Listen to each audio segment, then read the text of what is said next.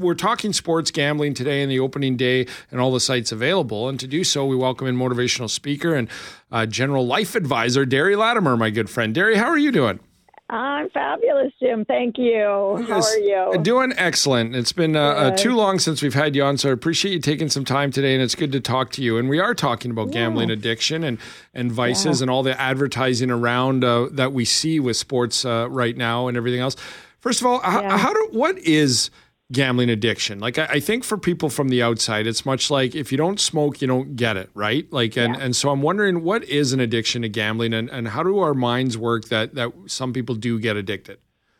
Yeah. So, um, and by the way, I'll just say, of course, disclaimer: I'm certainly not an addictions expert, but I certainly, uh, in lots of the work I do, um, in the speaking I do, and so on, I've certainly um, I have a lot of familiarity with it, as well as knowing individuals in my life who've had uh, addictions of all kinds. And um, and here's what happens at a basic level when we're uh, uh, when we're doing something uh, like gambling that's that's um, affecting the reward circuits of our brain. So we get when we make a bet, and you know probably all of us. I've been in Las Vegas, and I'm at the uh, whatever that's called, 21 table, and uh, you know I win, I am flying high. You know, it feels really good. Well, what happens over time? This dopamine hit, this this feeling of euphoria in your brain. Over time, your brain starts to adjust. Your brain is sort of going to, over time, say, "Wait a minute."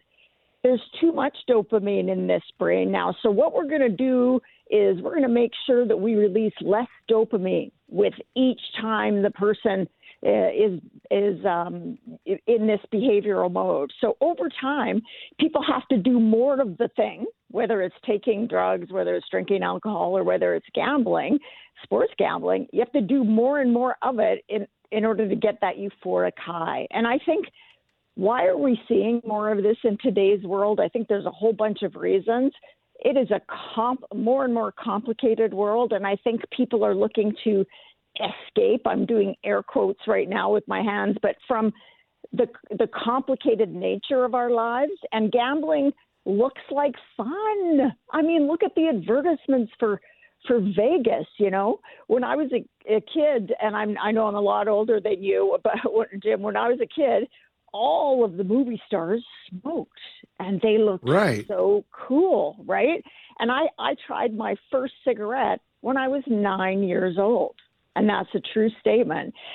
Whereas you notice now we don't advertise smoking, right? But we've we've we've uh, prevented tobacco companies from advertising, but yet sports gambling, the advertisements in 2021, the legislation was loosened so now we're seeing, you know, we're seeing Wayne Gretzky and Jamie Foxx having a great time gambling, sports gambling. That is dangerous for all of us, especially Jim, for our youth. Yeah. You know, uh, absolutely. Their brains aren't formed yet. This is very dangerous, I believe. And I appreciate you explaining that um, because that that's kind of um, like I sports gamble and I enjoy it, but it's never at much risk. The odd time in my life when I have gone to Vegas or um, and, and look, a big wager for me would have been instead of ten bucks, like a hundred bucks or something. Uh, the yeah. euphoria you get when you hit it, and then the massive disappointment I felt when I'll spend, you know, 10 bucks or 20 bucks at a blackjack table like yourself and 20 minutes yeah. will go by and I'll win 200 compared yeah. to I'll sit for there for another hour and I'll I'll be down 100 plus the 200 I won and it's just devastating. Right, um, right. so and that's the part of like that that I appreciate the explanation on because everybody's different. I understand that. But For just sure. that, that that isn't worth it to me. That's why I retain to my sports gambling of five, ten bucks at a time. Um, yeah. and and then we get into the sports gambling sites, which is what we're focusing on today. Yes. Because there's a lot of of what you brought up that I th- a point was made to me a couple months ago of um, you don't see Connor McDavid or Wayne Gretzky plugging uh, cigarettes. You don't right. see them right. plugging even beer. Now Wayne Gretzky right. even has a wine company and makes his own wine, but you don't see star athletes going, "Hey, try this vodka or, or drink this beer" anymore why yeah. is it acceptable in our society for, for sports gambling, which I find interesting? Well, I find it uh, very interesting as well, especially since, as you mentioned, 24 7 you can be gambling and you have the same, it's the same impact on your brain as doing the slot machines, right? Because you can now have instant instant results. Um, very dangerous. Why is it acceptable? I wish I had that answer like many things. Here's what I imagine I think the government makes money off of gambling and the government's not making money necessarily, although people would argue, of course, they tax cigarettes and so on, so there's some revenue there. And I don't mean the government's evil. I just mean that I think we haven't thought this through as a society, and uh, and we need to tread carefully. What you what you described, Jim, I think you're your typical person. I mean, even the statistics out there say most people gambling is fine. Like in other words, they could be like you and me. I go in with a hundred bucks, I have some laughs, I'm good to go. However, there is a segment of our population for whom it becomes a problem. And it's a slow I remember reading a story about a gentleman who just talked about how slow it just slowly became all he could think about. He spent no time with his family. He'd make excuses. He would steal money from his spouse's purse.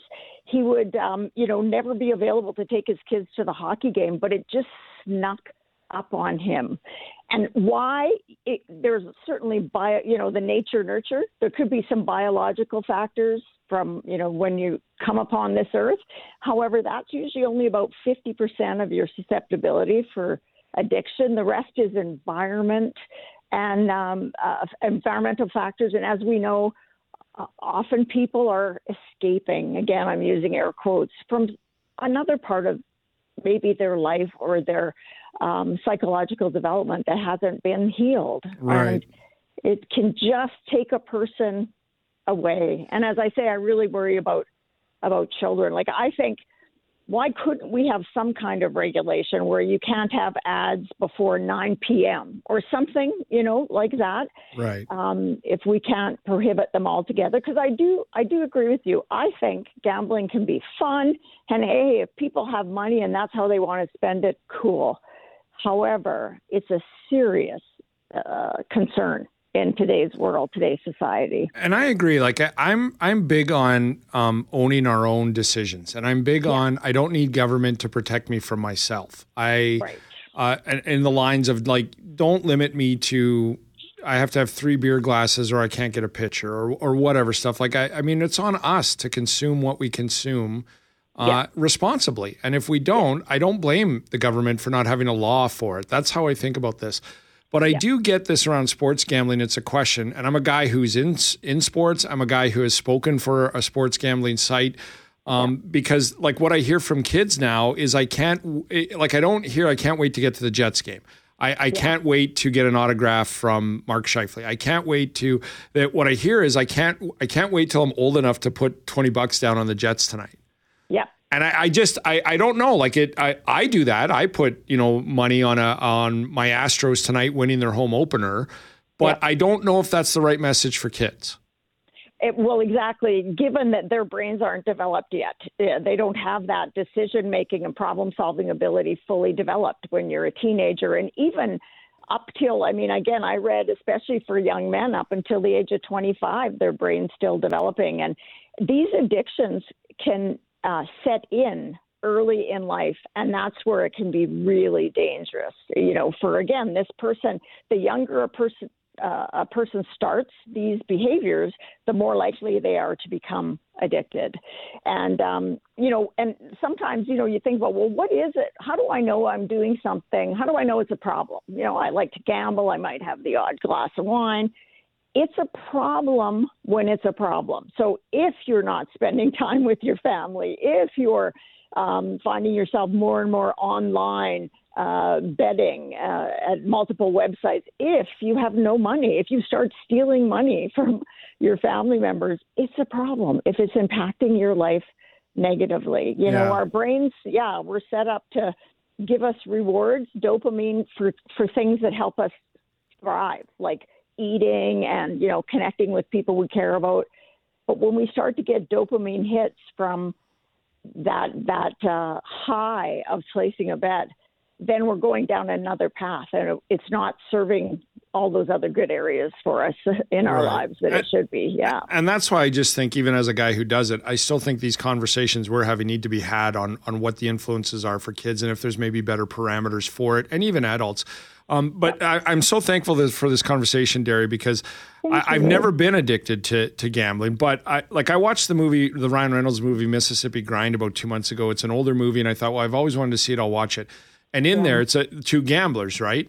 Right. And, and Ben Mendelsohn plays this guy who can't stop, and it is heart wrenching to watch this guy and his family and and trying to steal money from his ex wife Eh, because it's like he's not a bad guy, but this draw to him. So I, I appreciate the conversation because I think much like smoking or drinking or drugs, it, it, not because you don't have an addiction, it's hard to understand it. But to watch that yeah. film and watch him go through it, I think that more conversations have to be had like this one around yeah. how we we sort of have gambling prevalent.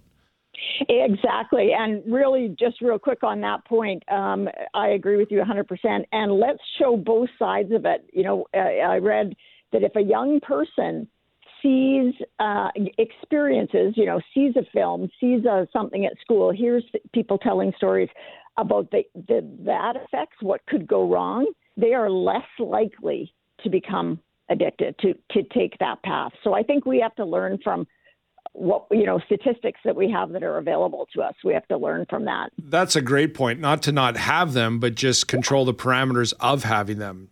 Exactly i think is a good conversation. Always a pleasure Deri. Such great insight. We appreciate it. Uh, what's your website if people want to check you out? It is derilatimer.com awesome. Thanks Deri. All the best. Thank you. You too jim